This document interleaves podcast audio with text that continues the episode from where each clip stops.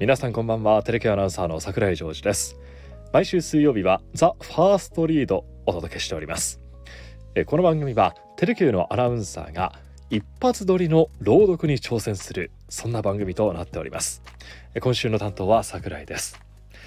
今日お届けするお話は物語 .com に掲載されている66歳の新入社員。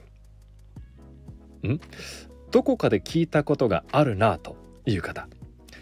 実は去年の11月23日に私が第1章を担当していました。その時にこのお話は第4章まで続きますよと言ったんですが全く続きをお話しする機会がありませんでしてこの2月になって第2章をお届けすることになりました。大変時間が経ってしまって申し訳ございません。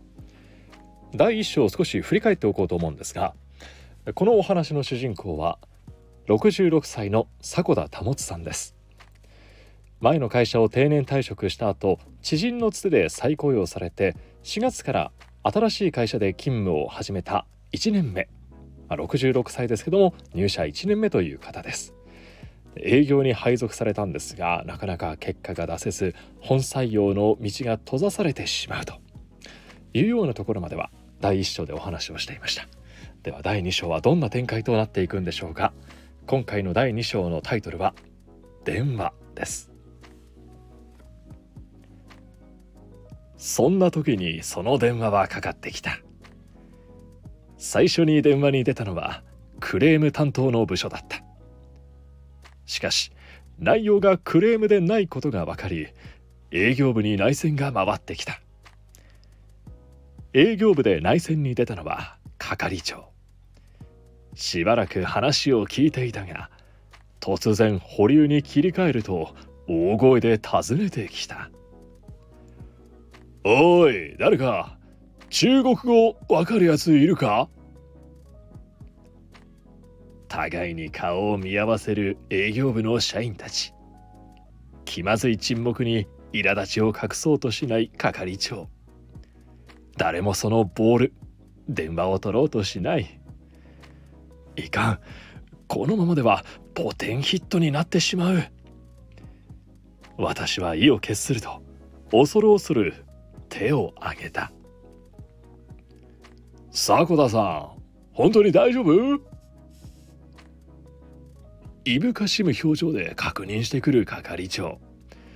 何が大丈夫なのかそのシーンはわからなかったがとりあえず自信ありげにうなずく。じゃあよろしく。これで自分の役割は終わりましたとばかりにパソコンに向かう係長。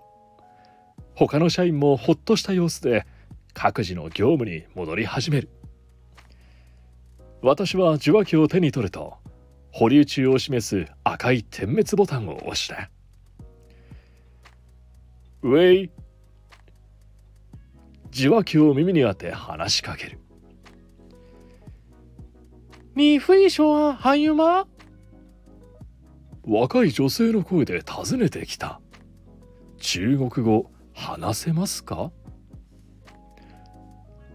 おおい。いいちゃんはんよ少しだけなら話せます。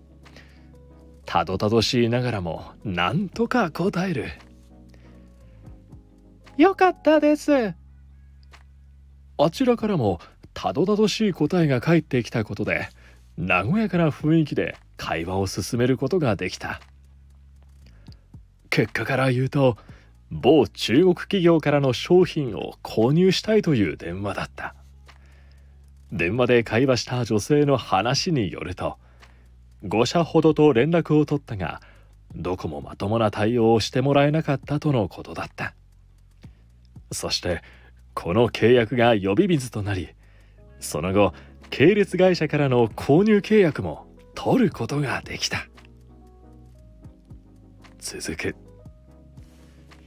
というわけで第2章ではちょっと営業成績が良くなかった再雇用の迫田さんが契約を取ることができた。少し前向きな話に変わってまいりました。残りの第3章第4章ではどんな展開となっていくんでしょうか。次はですねさほど間を空けずにお届けしたいなと思っておりますので第3章第4章お楽しみにお待ちください。ここまでお付き合いいただいてありがとうございました。今週の担当は桜井ジョージでした。それでは皆さんおやすみなさい。また明日。